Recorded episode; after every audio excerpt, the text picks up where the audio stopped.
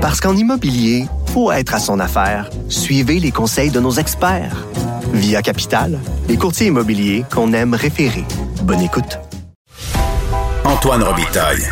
Il décortique les grands discours pour nous faire comprendre les politiques.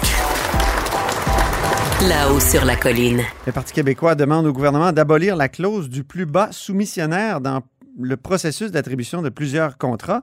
Pour en discuter, Mégane Perry-Mélençon, députée de Gaspé, est au bout du fil. Bonjour.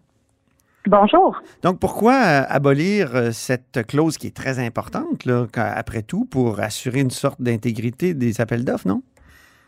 Bien, c'est certain qu'il faut s'assurer que les produits euh, en territoire québécois soient quand même compétitifs et avantageux pour le gouvernement. On sait que on est dans l'octroi de contrats gouvernementaux.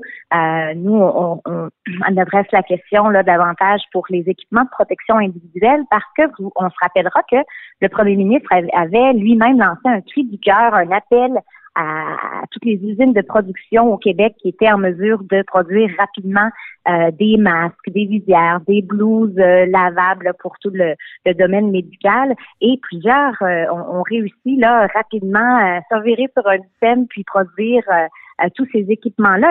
Et, aussi, il faut, faut noter la qualité là de, de de leur production et surtout sont soumis à des tests vraiment de qualité ultra performants au Québec et on n'a pas la même on n'a pas les mêmes euh, restrictions là euh, sur le plan international. Alors quand on, on, octroie des contrats seulement avec la clause du plus bas soumissionnaire, ben souvent on retrouve des entreprises québécoises qui sont perdantes, mais des fois c'est pour quelques sous de différence et le gouvernement n'a pas euh, de réelle vision économique pour favoriser l'octroi de contrats en sol québécois, alors qu'on sait que ça a des bienfaits euh, pour les retombées économiques, pour euh, la création d'emplois. On sécurise la chaîne de production au niveau local et ça a aussi des bienfaits au point de vue environnemental.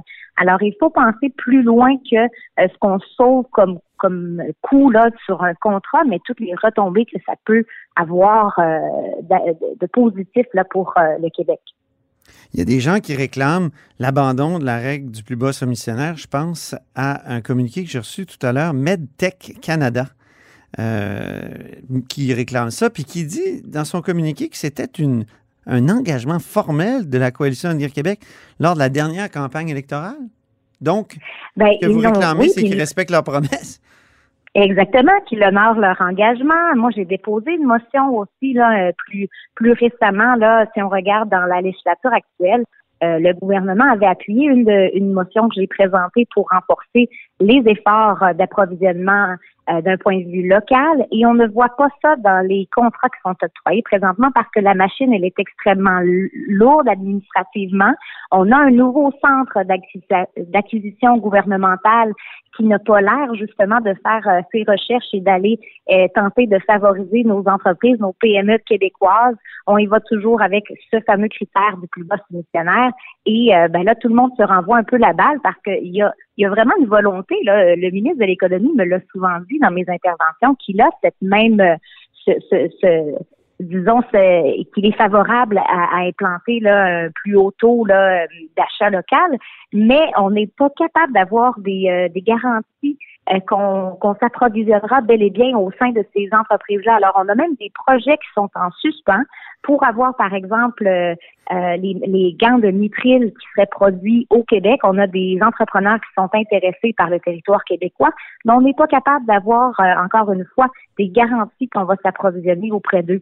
Alors, ça, ça, vraiment, ça crée toute une une confusion au sein de la chaîne de valeur et ça nous fragilise énormément. On sait qu'en en, temps de pandémie, dans des situations de crise comme on vit, c'est une question de sécurité nationale. Alors, mm. est-ce qu'on peut en faire un peu plus pour leur venir en aide et leur assurer euh, une, production qui ne sera pas là, coupée, saccadée et des emplois seront euh, toujours là un peu en, menacés par ça? Je pense qu'on peut leur devoir ça avec ce qu'ils ont fait pour nous là, depuis le début de la crise. En même temps, je vous écoute, puis je, ça, a plein de sens, là, ce que vous dites, mais en même temps, est-ce que c'est pas un héritage de René Lévesque, le plus bas soumissionnaire? en, octobre 2012, on célébrait ou on soulignait les 25 ans de la mort de René Lévesque. Puis j'avais fait un papier parce qu'on parlait beaucoup à ce moment-là d'intégrité des contrats, tout ça.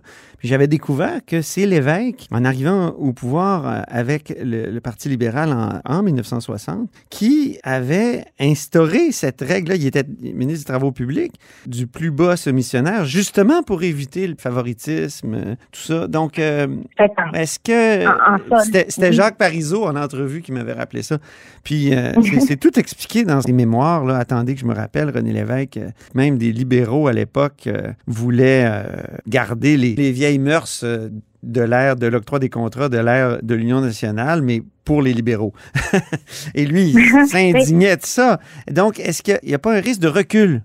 Là, c'est sûr, euh, votre question était bonne la première, là, à savoir euh, dans, euh, où est-ce qu'on se retrouve. Nous, c'était vraiment plus niché là pour pour ce qui concerne l'approvisionnement en équipement de protection individuelle, en matériel médical. Là, c'est sûr que si on ouvre la porte à bon les contrats publics dans le domaine de la construction ou bref un paquet d'autres domaines, où est-ce que là il faut faut faire attention aux, aux, critères qu'on met en place là pour favoriser tel ou tel contenu. Je peux comprendre qu'il y a des nuances, puis là on, on, on pourra peut-être pas aller dans le détail aujourd'hui, mais ce que je veux dire, c'est qu'on peut tout en respectant les, par exemple, les traités internationaux qui nous, nous, nous forcent à avoir quand même un contenu qui vient d'ailleurs pour préserver bon les liens internationaux et tout ça, on est quand même capable de, de, favoriser nos entreprises québécoises, surtout dans un contexte où on est vraiment dépendant de ces de ces, de, de ces produits-là chez nous.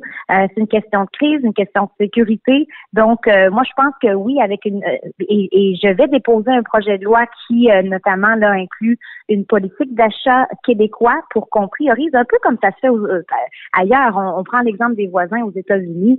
ils sont capables de, de, de, de, se retourner rapidement vers leurs producteurs locaux pour certains produits nichés comme ça qui, qui, qui font appel à cette, cette urgence sanitaire-là. Euh, je pense qu'on est capable de le faire tout en respectant nos voisins internationaux, puis euh, euh, les, liens qui, qui, sont déjà là dans, dans les accords qu'on retrouve. Donc, c'est une question de volonté. Puis, puis Mais elle a été ben, critiquée, la règle du plus bas missionnaire. Ça, ça je, je, je, le nie pas. Elle a été critiquée même devant la commission Charbonneau. Ben, mais on peut garder le critère, c'est pas nécessairement une abolition comme telle, mais plutôt d'avoir une grille une, qui ait une espèce de pondération avec des critères qui tiennent compte des avantages sociaux et environnementaux. Alors, la proximité des produits au Québec qui sont, euh, qui sont fabriqués ici, ça, euh, ça évite d'avoir des déplacements euh, d'un continent à l'autre. Alors, euh, c'est une question de réduction des, des, des, des, gaz à effet de serre. Il y a plusieurs critères, notamment la qualité, l'emploi ici au Québec, qu'il faut aussi tenir compte dans l'attribution des contrats. Alors, je ne dis pas qu'il faut pas euh, qu'il faut faire fi complètement du prix, mais le gouvernement, dont le ministre de l'économie m'a dit, dans certains domaines, euh, on serait on serait prêt à, à, payer 20, 30, 40 fois plus cher que sur les marchés étrangers, mais on ne le voit pas dans les actions du gouvernement. on est au stade des bonnes intentions encore aujourd'hui. OK. On, on serait prêt pour avoir des produits locaux, comme vous dites, on serait prêt à payer plus cher. Mais est-ce qu'on serait prêt à payer plus cher aussi pour de la qualité? Parce que ce qui était dénoncé dans la règle du plus bas soumissionnaire, si je, le rappelle, je pense à la commission Charbonneau, c'est que, ou à la mm-hmm. commission Johnson aussi, c'est que c'était pas, c'est, la commission Johnson, je le rappelle, c'était sur le, le, fameux viaduc de la Concorde, l'effondrement. C'est mm-hmm. que pour avoir de la qualité aussi, on pourrait se débarrasser du plus bas soumissionnaire de cette règle-là, pour être sûr d'avoir de la qualité. Est-ce que ben, ça, ça serait... Certainement, parce que là, en plus, on parle de la protection euh, de la santé des Québécois ici. Il y a plusieurs commandes qu'on a reçues euh, de masques, notamment là, à fenêtre. Je me rappelle, on a priorisé une, entreprise chinoise et là, ils sont arrivés non conformes toute la toute la commande était finalement euh, non conforme. Il a fallu la mettre de côté et euh, c'était des masques qui étaient destinés à tous nos nos centres de la petite enfance. Et euh, il y a eu un retard majeur dans l'attribution des masques.